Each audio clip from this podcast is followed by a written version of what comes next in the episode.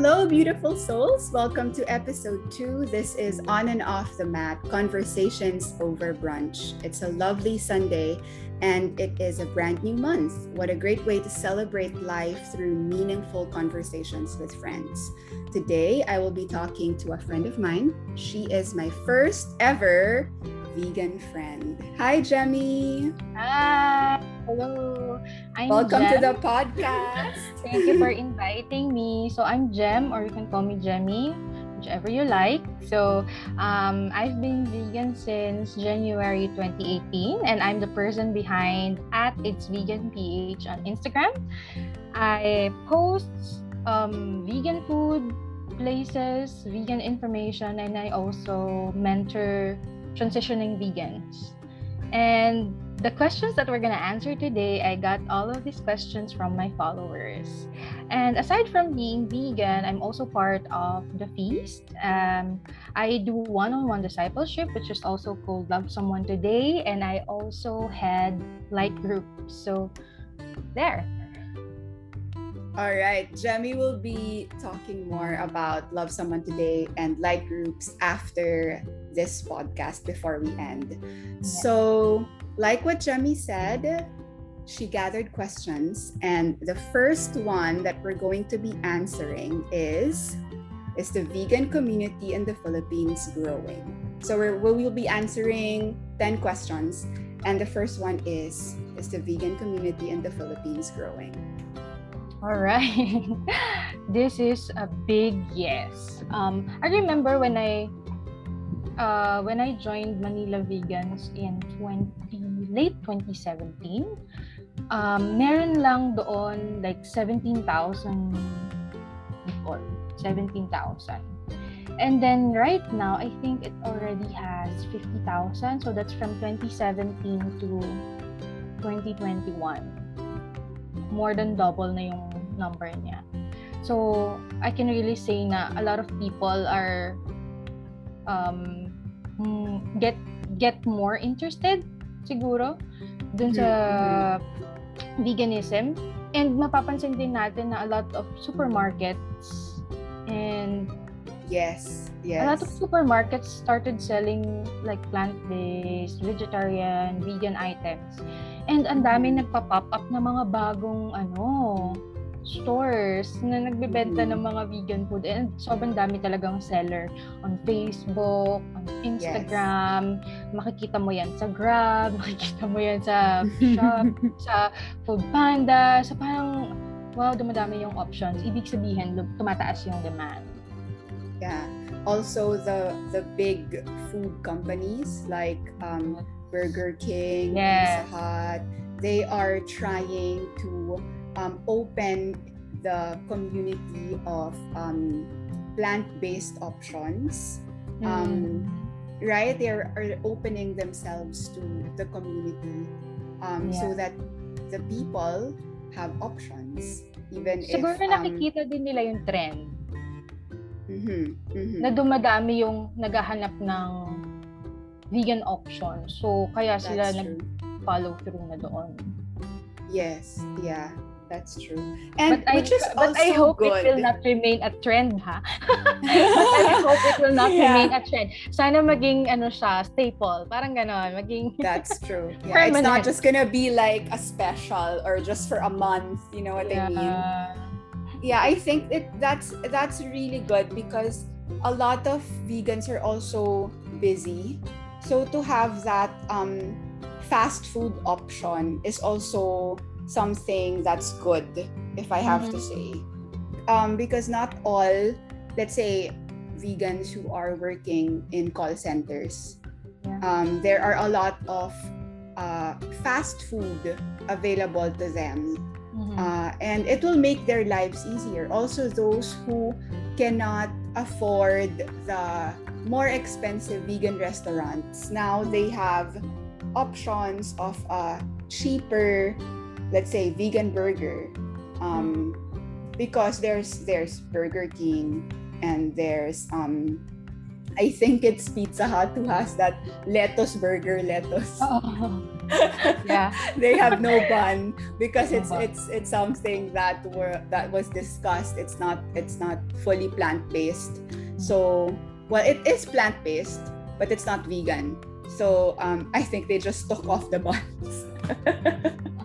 yeah, so uh there um the main point is it's growing it is. and we have we have more options Yeah. um actually remember when we when we had the ig live just to insert it um i remember messaging jemmy of the different food that i want to bring in the ig live. And it just hit me that wow i already have a lot of options i have a lot to the point that i cannot choose what i want to bring to the live. So um that that really um visualizes that the vegan community in the philippines is indeed growing and like what Jemmy said with the statistics in Manila vegans with the number of accessible options in food Mhm. deliveries especially now that we're entering a new um, ECQ Mhm. here in Manila. I don't know, is it is it the same in Bataan? No. Okay. So to, to all my listeners, uh, Jemmy is in Bataan and I'm in Manila. So as this podcast goes, um, there's going to be uh, varying factors because she's from the province and I'm here in Manila. So here in Manila, we are once again entering um, ECQ. So it is definitely a big thing that the food deliveries have vegan options because we can just book and then we have the food already. Um, there are also a lot of supermarkets with um, vegan options and they can also be delivered. So it's literally right on your doorstep now, which answers the question that it is indeed a growing community here in the Philippines. Mhm. Yeah. Yeah. Um, speaking of growth, let's talk about our personal growth um, when we became vegan. So definitely we have grown as individuals when we decided to have the lifestyle change. But we have family members, we have friends. I don't know if you were in a relationship when you transitioned. So um how did you open to your family, to your friends, to your special someone that you are going to be vegan? Because it is a lifestyle change, it is a transition, and there are people in our lives that we have to tell it to. How did you open that up to them? Hmm. Medyo blurred. Ah, it just happened. Pero sige, ganito. Um, ay, wala kasi ako sa Bataan nung time na nag-transition ako, which was late 2017, last quarter of 2017. Pero nung Christmas kasi, umuwi ako. So before ako umuwi, syempre dumaan ako sa vegan grocer. Tapos namili ako ng mga items na Mhm. gagamitin ko pag magluluto ako and also yung mga items na pwede ko nang kainin agad, like yung mga ready to eat. Tapos Mhm. pag uwi ko, biglang sinabi ko na sa kanila na hindi na ako kumakain ng karne. So, syempre hindi naman nila alam ano na yung ipe-prepare. So, I think nung time na yun, talagang todo-todo research ako kung ano yung mga iluluto ko for myself. For myself. Um, tapos yung mga iba naman na na-research ko na recipe na alam ko naman na niluluto sa bahay. For example, adobo.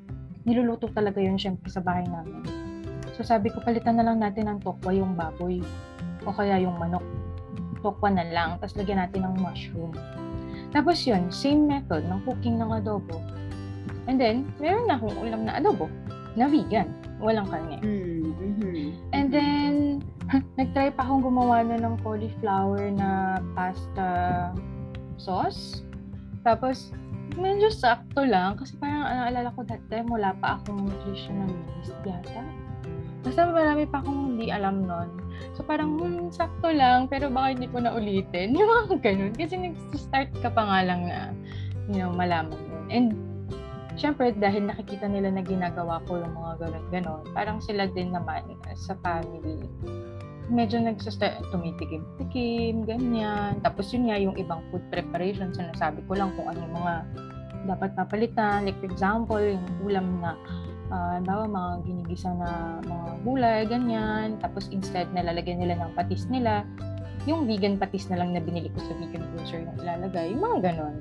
Um, I think kinakatulong talaga yung meron akong pang swap dun sa mga usually na ginagamit na pangluto na hindi vegan. Kaya uh, later on sila nakakapag-prepare mm-hmm. sila ng yes. sa akin. Mm-hmm. So ibig sabihin, parang dun sa kwento ko na yun, open sila about it open sila dun sa idea na hindi ako kakain ng karne, walang sahog na animal product yung mga kinakain ko. But there was a resistance dun sa lola ko. So yung lola ko, parang nakagisnan talaga namin na yung mga pagkain talaga is fatty. Uh, like mahilig sa crispy pata, mahilig sa tinurbo na manok, mahilig sa kare-kare na may tuwalya, yung mga ganyan, dinuguan, ganyan yung mga ulam. Um, tapos nung nakita niya na, bakit pala sahog yung kinakain mo? Kasi ano siya, um, mar- marami siyang reaction about it. And of course, um, mahirap yon Mahirap yon at the start. Um, I had to um, learn how to forgive. Kasi medyo hindi maganda yung nasasabi niya minsan. But, yun nga, um, nakapag-forgive naman. And slowly, ngayon, ano, medyo nagbabago na yung way paano niya nakikita yung veganism. Kasi syempre pinapakitaan ko na siya ng, ay, eto vegan to. Like yung lempo, yung barbecue, yung mga gano'n. Parang, um, ito vegan to. Walang animal na ano product. Pero kamukha kasi. So pag kamukha, parang mas na tatanggap niya ng mas madali. And yun, nakikitikim-tikim siya ngayon, nakikihingi ng mga niluluto ko. So I think nag, ano naman, nag-improve naman yung kanyang perception of um, veganism. So generally, yung family ko, natanggap din naman nila eventually, pero hindi yun overnight. So kailangan mong tiyagain, kailangan mong magpatawad. yeah, when you said that your family, aside from your lola, was open to it, in my mind, I was like, hashtag sana all. Sana all. yeah, because it was definitely a different story for me. Um, coming from a rather big family with, you know, closely knit extended family and thriving in um, big gatherings with a lot of food. When I started not to consume what they were cooking, it was something like, anong kakainin mo? Kawawa ka naman, hindi mo nakakain yung kinakain namin. Um, and at the same time, uh, a lot of doctors in my family, so they would be asking, one of the questions that we will be talking about today, where do you get your protein? Um, hindi ka na ba nagtitake ng vitamins? Um, healthy ba na hindi ka kumakain ng fish, hindi ka umiinom ng milk? Um, so it's it's definitely not as what you said, not an overnight understanding. Actually, it's a long journey, a long travel towards towards understanding because we are trying to break um, a lifestyle, yeah. something that we have known since we were young, you know. And um, one of the things that really was a factor to them understanding is, first of all, time is a great friend. It's a great way to understand. Second, if they know your why mm-hmm. if they know why you're doing what you're doing. And coming from a family of doctors, when I said that it was for my health at the beginning, mm-hmm. they know that going vegan is the best way to improve your health. um, they can't say anything about that. Um, but at the same time, since it felt like it was you against the world, and like what I said in my intro, it was literally just Remy, my vegan mentor Belle, and the Manila Vegans community. They were the only people who are vegans in my life I really felt isolated. So it was literally me against the world. Mm-hmm. And you survived in a fight and flight mode. So um my vegan beginning was me trying to fight against the system, fight against my family. Um, but through time, like like what I mentioned, time is really a, a great companion. Um, you as a person will change the way that you respond. Because yeah. when you're beginning, like what I mentioned, it was like a fight and flight mode. You're you're you're angry. You want them to understand. Um, but yeah, you change the way that you react to them and when you change your reaction to them, they change their approach to you. So, since I was angry with my reaction, they fight back. So it was me fighting, and they are fighting back. And now that I do not fight anymore, I do not argue with them anymore, I do not make a stand and make them feel as if I know more than them. Because yun yung isa nilang issue eh. They feel like I'm making them feel that I know more than them because I'm vegan. Mm. And once they stop feeling that, they get to your core, they get to your purpose, they get to your meaning. And there's that switch in everything. And there's harmony that comes in. So, um, it's not about how I opened up to my family. It's about how I changed with my family because I became vegan. You get what I mean, Jenny? Yeah, it's about... Naiisip ko doon, parang as you learn to be compassionate to animals, parang you slowly learn then to be compassionate to human beings. Exactly that's why there came a, there came a point in my journey wherein I also say, yes, animals are important. Yes, the environment is in a dire need um, to be noticed, to be seen, to be changed. But because you are fighting for these causes, it doesn't mean that you forget people because they matter too. So um to answer how I opened up to my family, there's really no one way that I opened up. It's really more of how I changed myself internally um, as I was changing physically, as I was changing intellectually. Um, that made my family, my friends understand.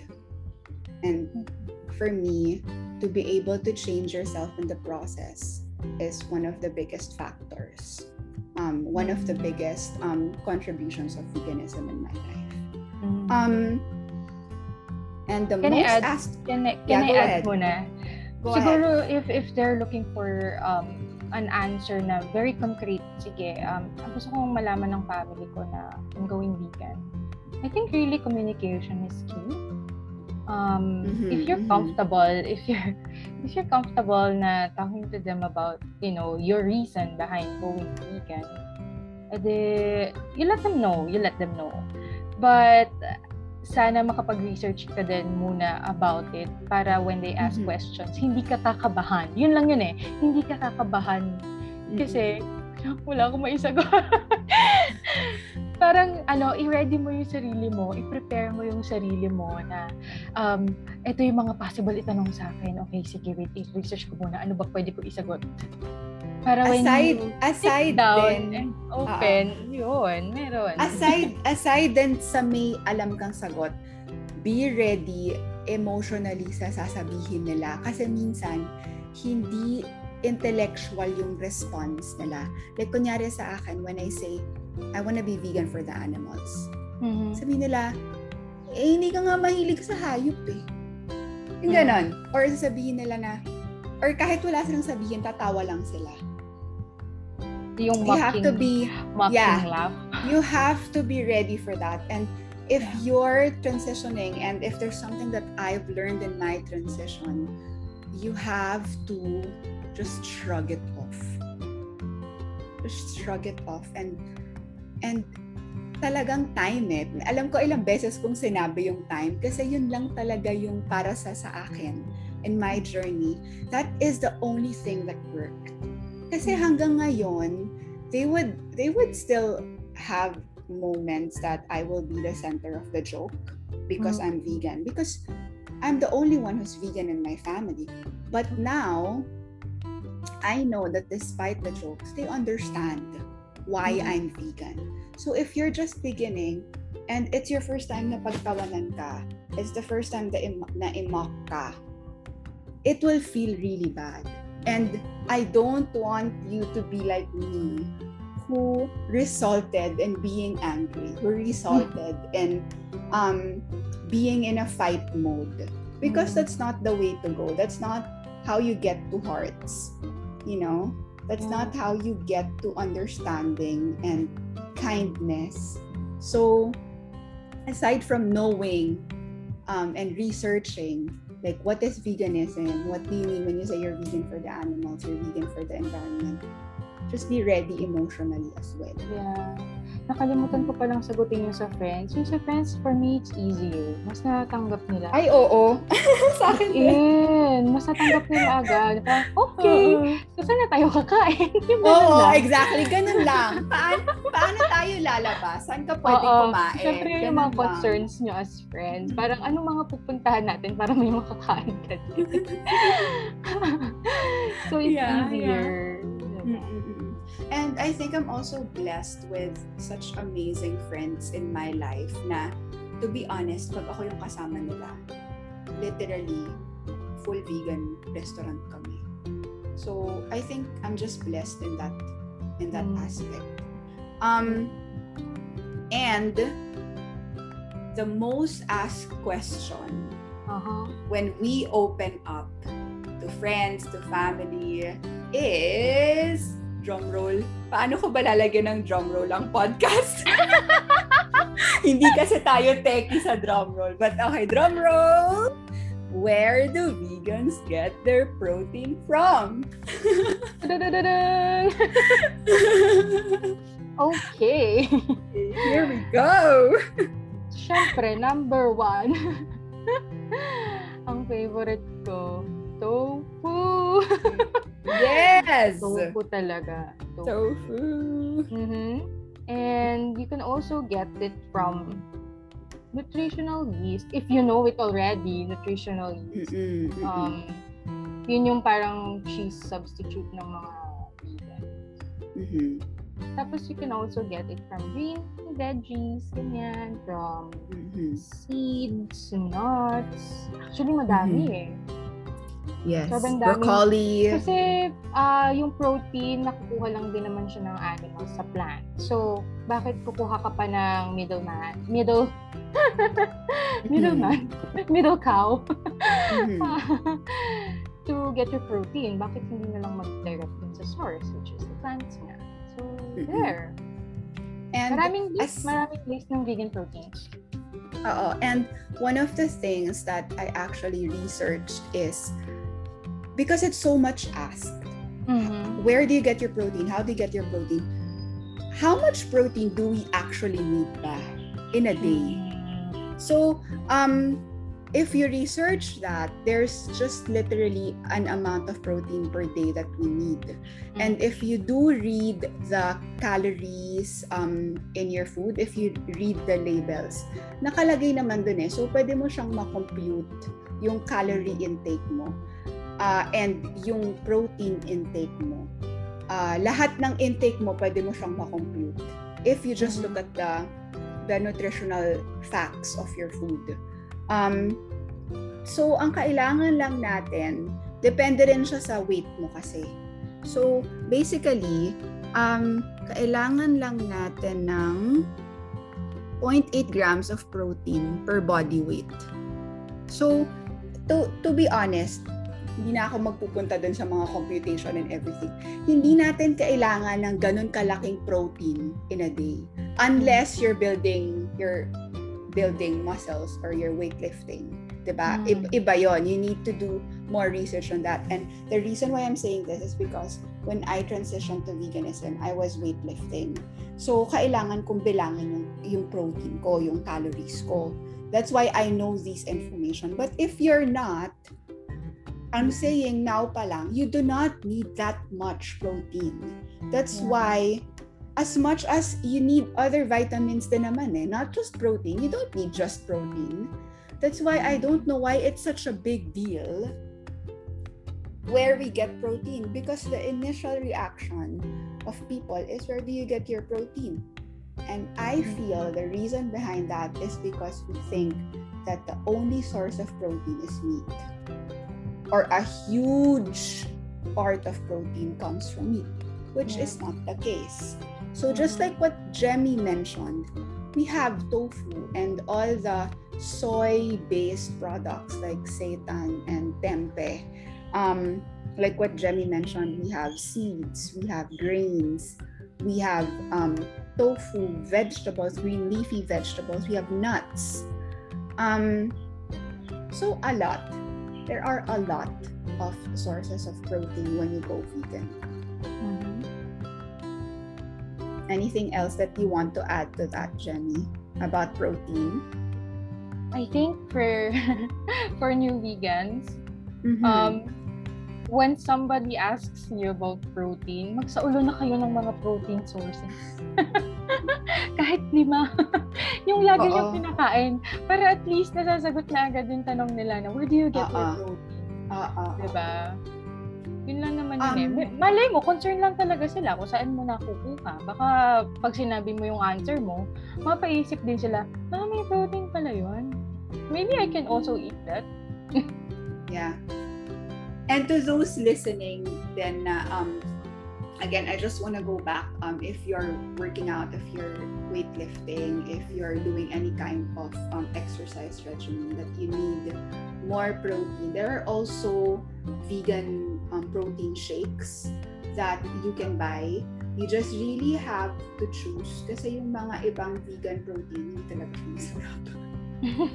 kahit na anong ilagay mo, kahit nalagyan mo siya ng, lagyan mo siya ng peanut butter, lagyan mo siya ng fruits, hindi talaga siya masarap. So, you really have to choose um, your uh, vegan protein shake.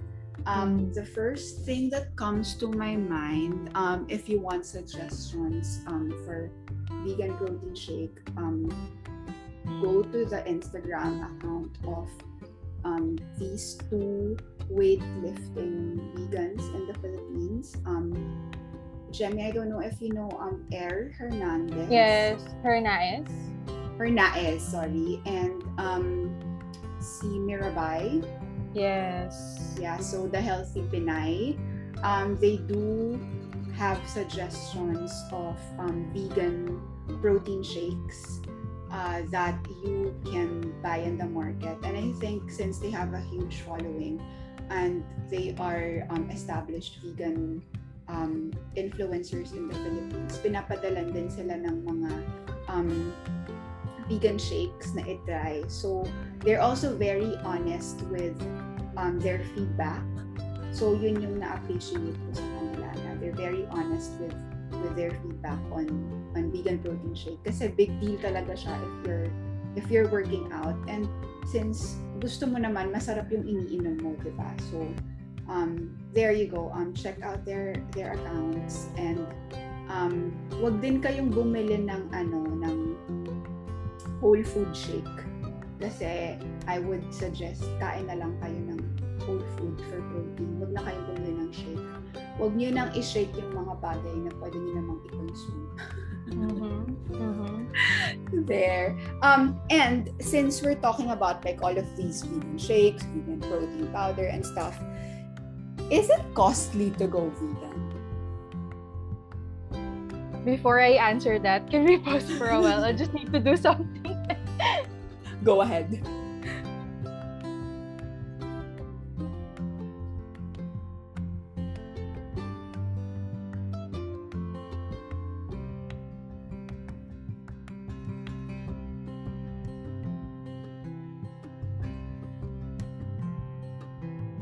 Okay, I'm back. it suddenly rained. It it's suddenly okay, rained. Okay. and the windows are open. Kaya, it's okay. It's okay. okay. Sige, let's go to the question. Is it costly to go vegan? Yes and no. I have mm-hmm. two answers. Um, mm-hmm. Siguro when I was starting a transitioning vegan, well, bago pa pala ako maging vegan, magastos talaga ako sa food because I don't have a kitchen, um, I don't have a refrigerator in Manila.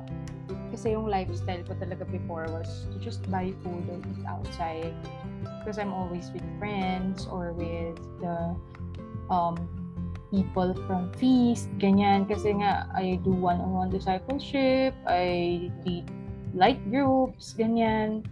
So, um, most of the time, I'm out. So, kumakain ako sa labas.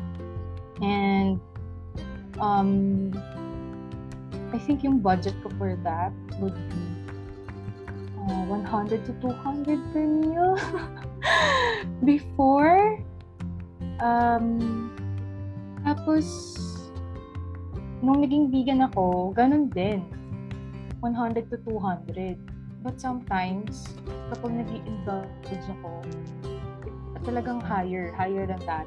Um, but that was me before. Kasi nga wala akong kitchen, wala akong refrigerator, wala naman akong option to cook. So, pibili na lang ako. Kung medyo nagtitipid ako, hahanap ako ng vegan food ko na um, maximum 100 or less. Ganyan, kung nagtitipid talaga ako. But, um, now that I'm in Bataan, and I have a kitchen here, we have refrigerator, we have a blender, oven toaster, turbo. So I have the means to prepare my own meal.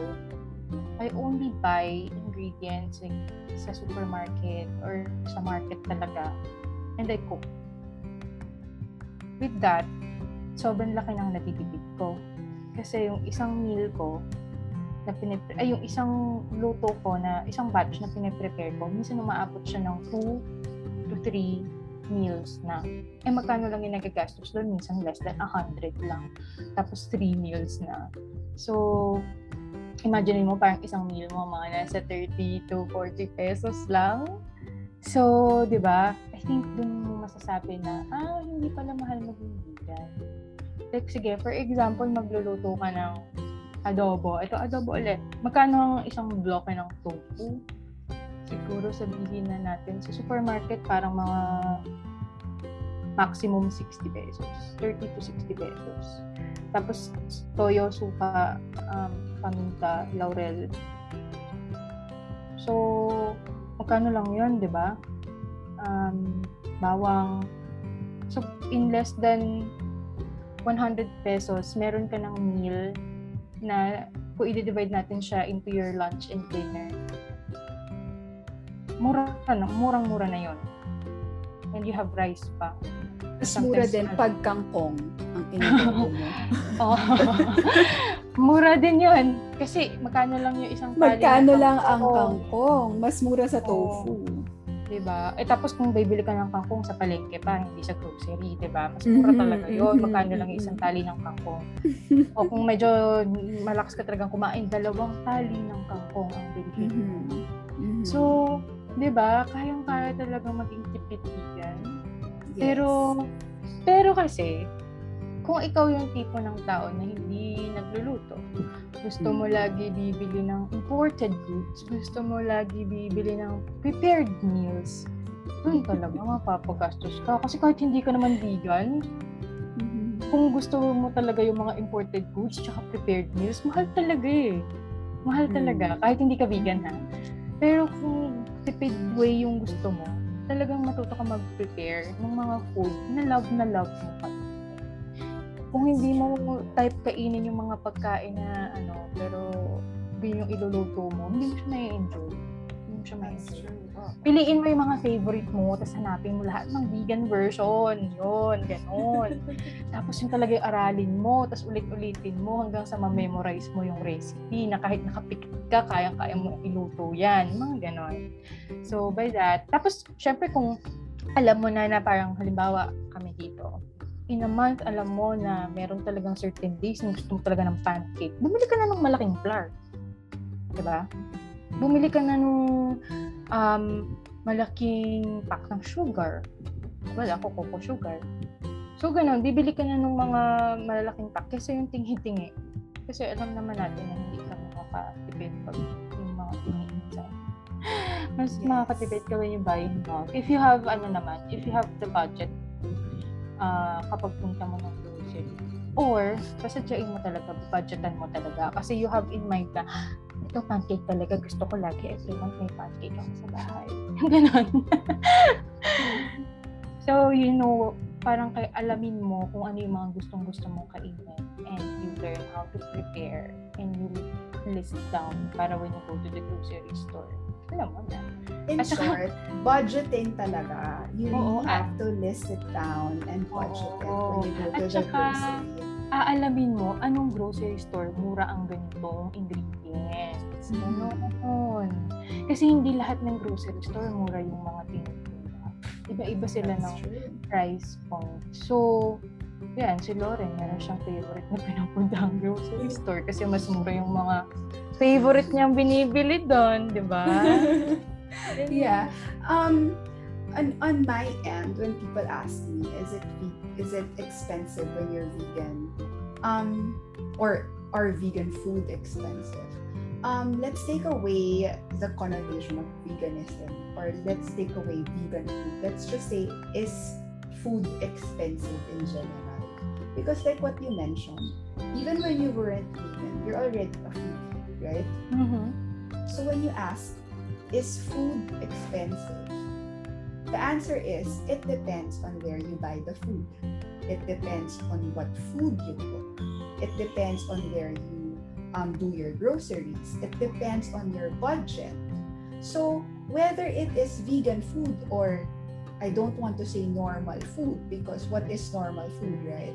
So it really depends on your choices.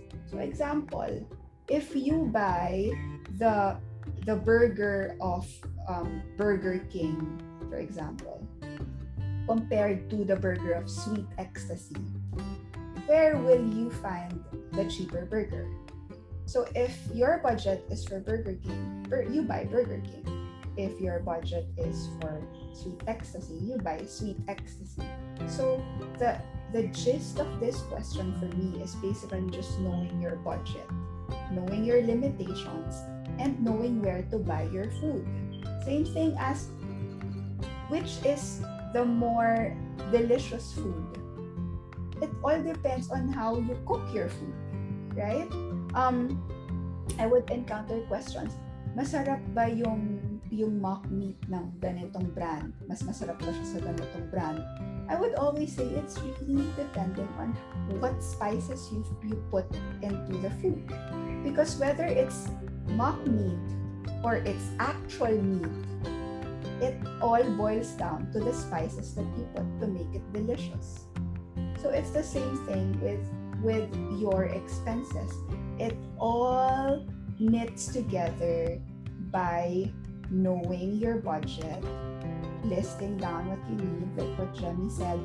If you know that you're going to be using this for a, a good month, you buy it in big bulks because at the end of it, you will have a cheaper um, uh, consume if you buy it in big bulk because you know that like what Jeremy said, Shama Lucha with pancakes it's it's really cheaper if she doesn't buy and buy and buy flour. I mean, she she already has a big flour, right?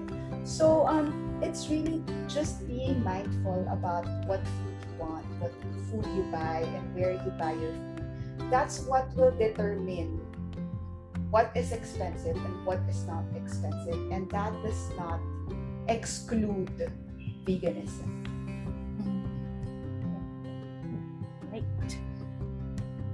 So, what are, in your case, what are the affordable staples, pantry staples? Okay, um, right now, since I'm already cooking, um, I usually buy nutritional yeast in bulk. Kasi before, I used to buy this 100 gram pack. Tapos 280 pesos siya. 280 pesos. So parang if you will buy 1 kilo of that, that's 2,800. Diba? Ang mahal. And then I found this um, store sa Shopee and they sell like 1 kilo niya around 1,500 yata. Basta ganun. Sobrang ano, sobrang laki ng matitipid. So, I buy from them na lang. and aside from nutritional yeast, I also always have chia seeds. Kasi yung chia seeds naman, parang ginagawa mo siyang replacement sa egg eh when you're ano, preparing food pag nilagyan mo yung 1 tablespoon ng chia seeds. Ay, chia ba replacement? Oo, chia egg ako. Tapos lalagyan mo siya ng water, tapos hihintayin mo siyang lumaki. Parang ano, basta nag, nag double siya in size. Tapos magiging sticky na sila. Tapos ano, sometimes I put that sa pancake. Yun. Um, so yun, I have nutritional yeast. Yung chia seeds, doon ko din binibili sa same shop sa Shopee kasi mas mura sa kanila. Doon tayo sa matipid na mga ano, pamamaraan. And I also always have my, of course, salt and pepper. I also always have garlic and um, onion powder. Oo, garlic and onion powder. powder. Okay. Um, those are for the busy days na hindi mo na kayang mag-chop ng onion and garlic. Diba? and I also always have um, yung mga canned foods like mushrooms. Okay. I always have mushrooms, chickpea, corn. Hindi ako into beans, but I know a lot of vegans are, you know, fan of beans. I'm not. But you can also purchase beans if you're into that. Tapos, um, I also always have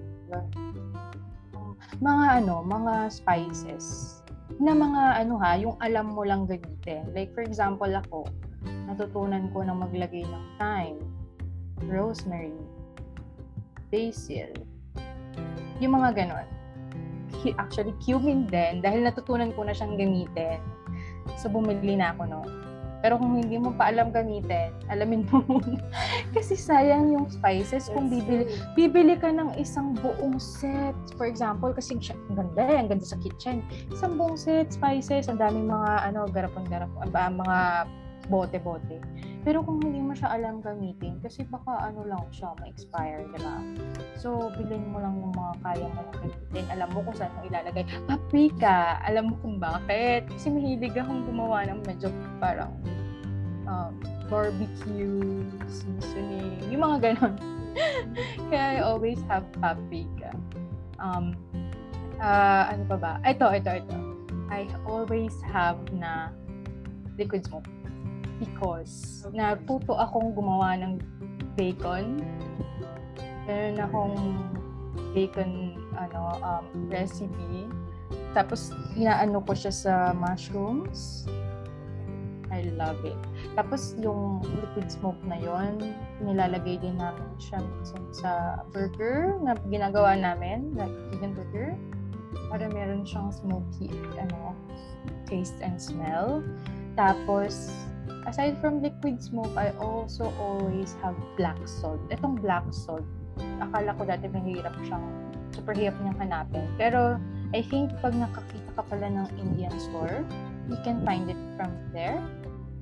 At saka sa Indian store, ang daming spices talaga. As in, ang dami talaga.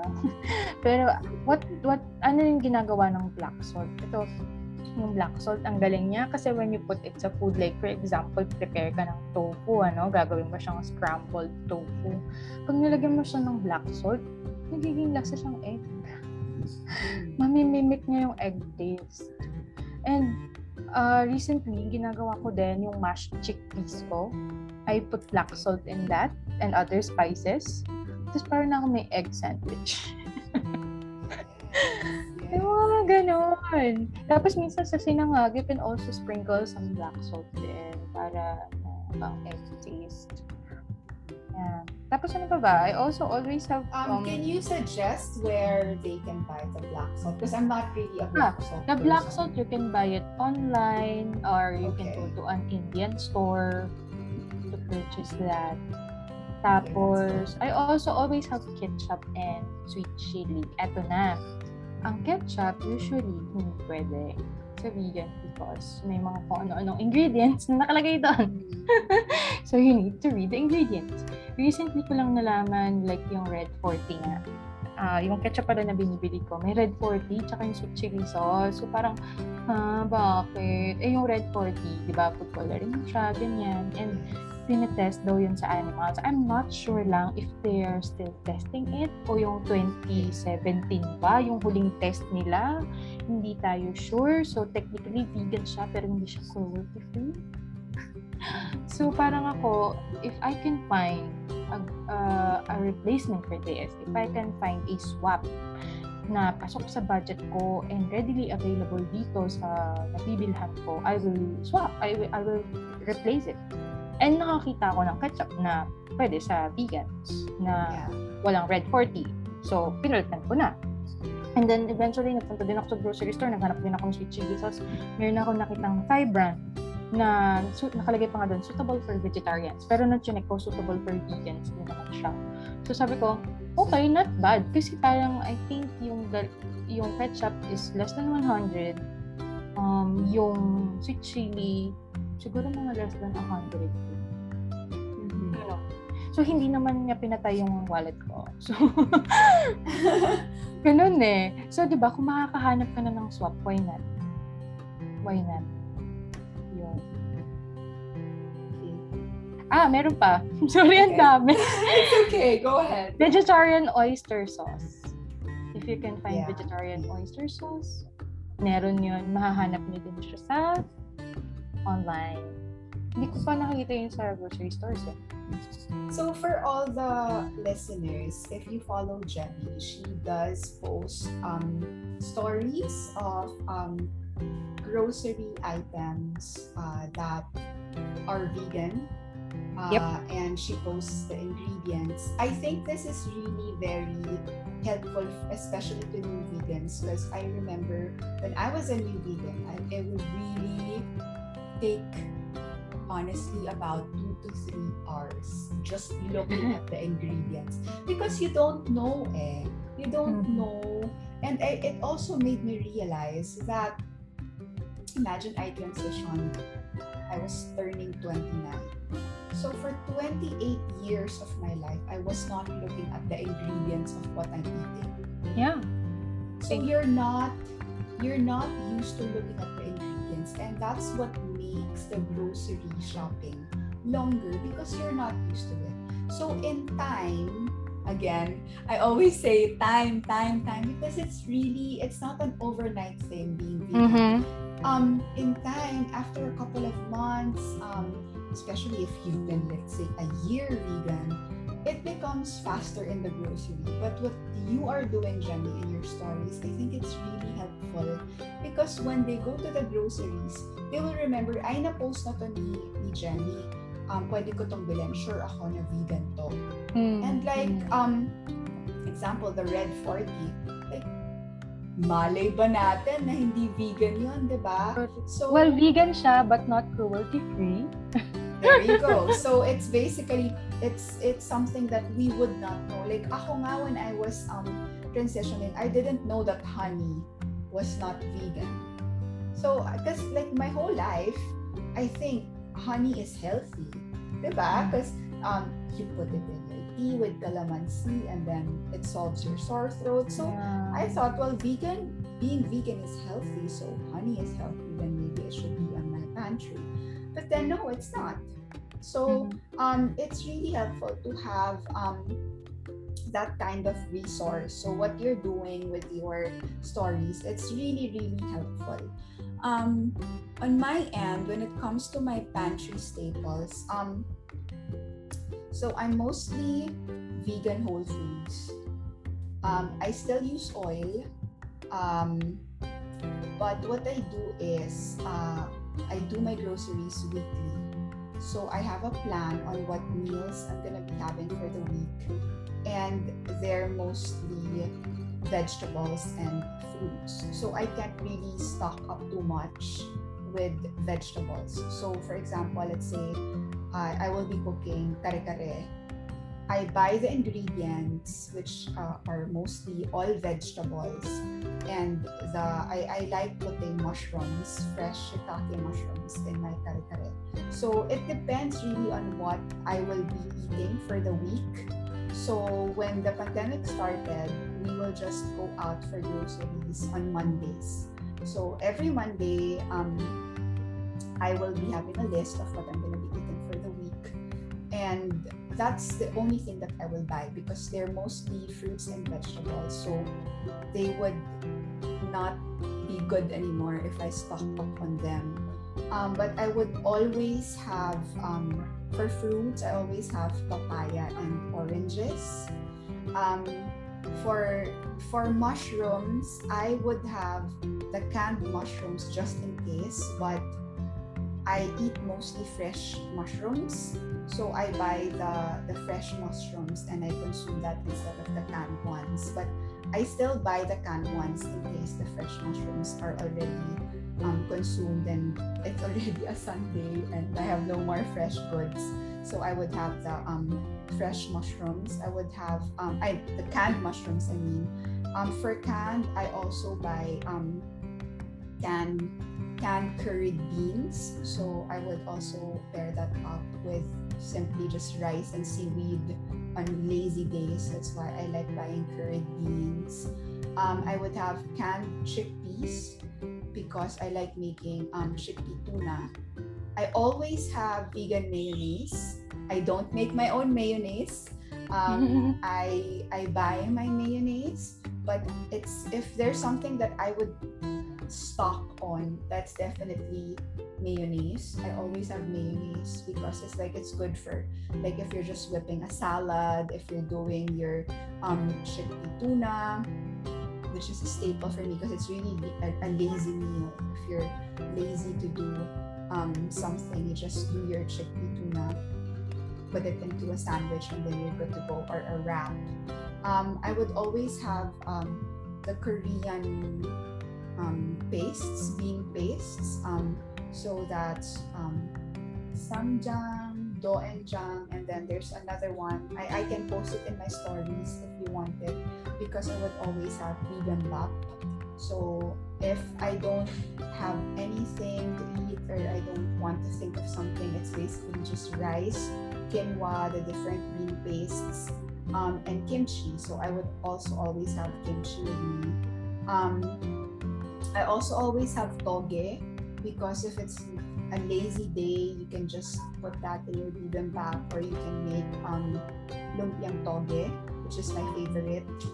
Um, what else? I always have sesame oil because it adds flavor to all of my dishes. So I always have sesame oil.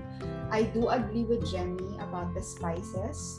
Um, know your spices, know what you need for your meals because when I was a new vegan, I would have all the different spices tapos mag expire lang siya kasi hindi ko alam kung paano siya gamitin.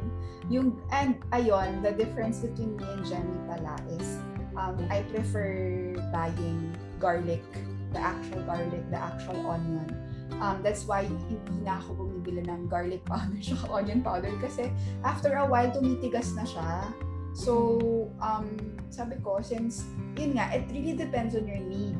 and Pag hindi nagagamit, tumitigas. Oo, on, on, and on how you use it. So, if hindi ko naman siya ginagamit, why will I buy it, diba? Yeah. Um, another thing, I always have um, chili garlic flakes. I always have it. I just literally like put it on top of everything. Mag-garlic kasi ako. So, I always have the chili garlic um, flakes. Um, I'm not, I, oh, uh, since I love uh, kare-kare, I always have vegan bagoong. Um, I'm not really into vegan patis that much. Um, yeah, so there, hindi kasi dami ng pantry ni Jeremy kasi nga, um, yeah, it, it, ano eh, it's mostly, I eat, I eat mostly whole food. So, um, kinakain ko siya kaagad. Kasi if not, it will go bad. So, um, and yun nga, um, if meron akong itatry na bagong recipe, like for example, I tried vegan pad thai, um, doon lang ako bibili ng, like, kailangan niya ng tamarind uh, sauce. Um, doon lang ako bibili.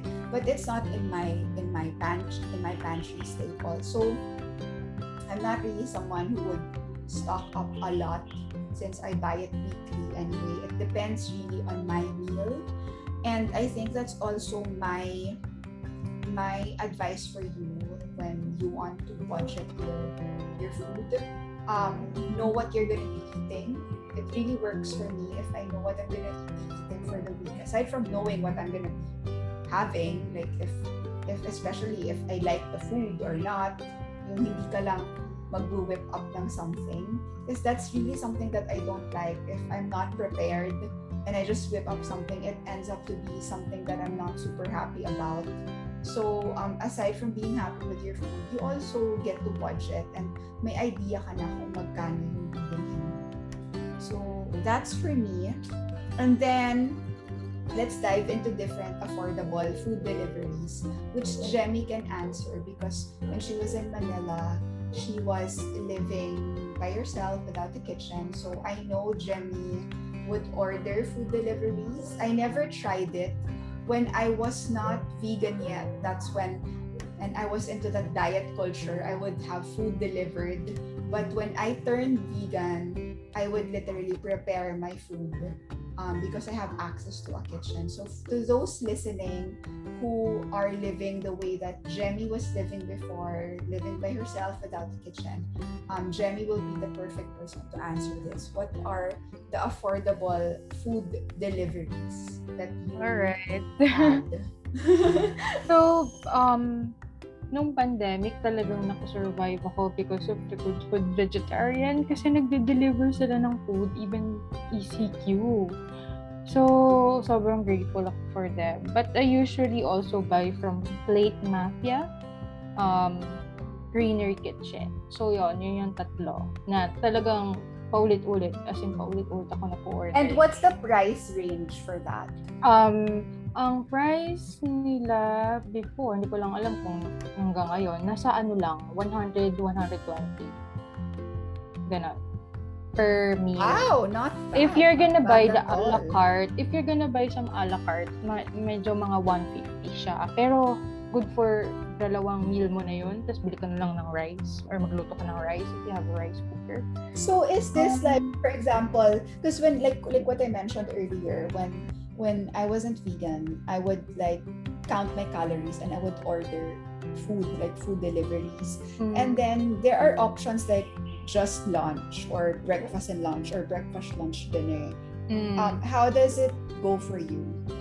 ito, actually ito sila. Kaya ko sila nagustuhan kasi you don't have to buy like buong week sa kanila lang. I mean, sa isang sa isa lang sa kanila. Like for Monday, for example, I want the food of Plate Mafia. I'm gonna buy my Monday food from Plate Mafia. Kung Tuesday, ang gusto ko yung sa Greenery Kitchen, I'm gonna buy from Greenery Kitchen. Kung Wednesday, ang gusto ko sa Good Food Vegetarian, doon naman ako bibili. So, hindi siya yung parang mapo-force ka na ay, buong week, ah, ito yung, ano, ito lang yung pwede kong bilhin. Ito lang yung i-deliver sa akin. Kaya ako lagi sa kanila nag-order kasi on a daily basis, pwedeng pa iba-iba. And dahil nga, Oh, yeah. ang So may options ng- ka. Oo, at saka ang tagal ko na kasi nag-order sa kanila. So, I already know Mhm. what I like and what I don't. Mm. So, kapag ang nasa menu ay yung like ko talaga, as in, mag-order talaga ako nun. And I nung nag-work pa ako sa Manila, i-ask ko pa yung mga kasama ko na, Uy, gusto niyo rin mag-order ng ganito, na ganito. Tapos mag-order din sila. So, sabay-sabay okay, mag-order. Okay. Yeah. So, ganun. Kaya ko sila gusto. Pero marami kasing nagpo-provide din ng meal deliveries na weekly talaga. As in, parang nakakontrata ka ng one week sa kanila. So, if you're mm-hmm. uh, like that, na hindi mo naiisipin kung ano sa mga menu ang gusto for mo. Comfort. For, for comfort. For your for convenience. Yeah. Ganyan. E di, yung ano na, ordering mo, yung buong pero ako nga, dahil marami akong mga preferences, ganyan-ganyan. Kapag gusto ko talaga kasi yung food, yun talaga yung orderin ko. Minsan, dalawang ganun. so, there. Yeah. Marami, actually, madaming, marami akong nalista. You just need to go to my um, Instagram at it's vegan ph and then hanapin niyo yung vegan weekly meal plan na listahan ko sa posts ko. Nasa feed siya. Yeah. There. So Jemmy always um always shares uh, these things. So for example like she would share the the grocery items. She would share um, the vegan food deliveries that she has consumed when she was living in Manila. So just go to her page. Um, yep. Now, this is something that will differ between you and me because I'm in Manila and you're in Bataan. Let's go to the affordable restaurants and yung mga ano like Grab Food, Food Panda. So in Bataan, what are the available um, vegan restaurants that are affordable? Um, and if you know other provinces also that the restaurants that are available in these provinces. Actually, dito, we only have one. Um, restaurant talaga siya and hindi siya affordable. Um, medyo, medyo so, wala nasa, siya dun sa ano? Wala siya sa mid, category? nasa mid-range siya. Hindi siya sa high-end, pero nasa mid-range siya. Um, I only go there like uh, once every two months or three. I don't know. I've been there hmm. mga ano pa lang, three times yata. Or mga ganun. Basta bilang Which pa lang is, kamay. Anong yung sa Luces. Ah, alright. Okay. Yeah. Yan yung may yoga din. Oo, oo, oo. So, meron talaga okay. siyang plant-based na cafe, ganyan, restaurant. Um, mid-range siya. Hindi siya pang ano, tipid. So, mid-range meaning around 500? Like, per meal, you makakagastos ka ng mga 300. Per meal, okay. Yeah or more. Pero paglabas mo doon, I, I'm sure more pa yung magagastos mo kasi you're also gonna order coffee or drink, ganyan. So, mm. yeah, mga gagastos ka siguro ng mga 500. Okay. Yun. Um, so, dito, walang affordable restaurant kasi wala ding masyado talagang restaurant. Ang food delivery, wala, well, meron lang kami bago dito, Burger King. Um, yun, may delivery sila. And wala. Uh, wala, wala masyado restaurant dito eh. Sa Manila, madami. Okay, all right. For me, so I'm actually looking at Grab right now. So I'm living in Pasig. So the province of Pasig. um, I'm living in Pasig and when I search for so I go to the food um, option in Grab. And then, I literally just type vegan. And ang, ang dami ng lumalabas. So, first of all, unang lumabas is Selecta Ice Cream Shop kasi lagi akong bumibili ng vegan magnum. so, una siyang lumabas. Nasa algorithm na yata siya.